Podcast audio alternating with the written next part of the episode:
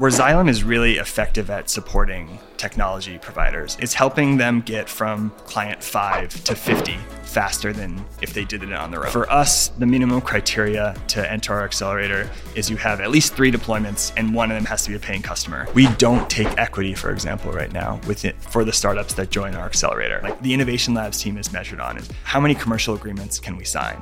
And then within five or 10 years, theoretically, we could get to a point where it's what are the revenues that are generated from these new technologies that, that were at one point part of Xylem Innovation Labs programming. We've had lawyers from these startups who say, this is all you have to sign in order to do this. They thought it was like uh, there was some like we are hoodwinking them or something, but really that's it. In other ways, we're also getting to know these startups so well over the course of the year. They're getting to know us really well there's a lot more learning about what it would be like to form that partnership in the long term. We had a lot more success than we anticipated in the first year. So there, we learned a lot, and there was a lot of companies that ended up being longer term potential partners.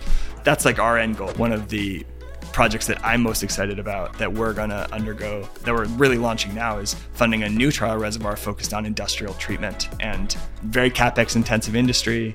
It's very hard to pick winners there, thinking about like who's the right horse, versus just like, can we fund a whole group? A number of the companies that I was most excited about in our first accelerator, for example, that they just have sensational technology, and I think that it should work. It feels like it solves a huge problem, and there's just not enough regulatory push, or the sales cycle is too long, and it's just like too hard. I was like very nervous. I was like, this almost felt like meeting the family. It's like, like they're all adults, they're all happy, they're all pretty good at this. They all just can be water nerds together. We take what our customers say at face value, but we also look at what their intentions are and their reactions are. Not every challenge is global.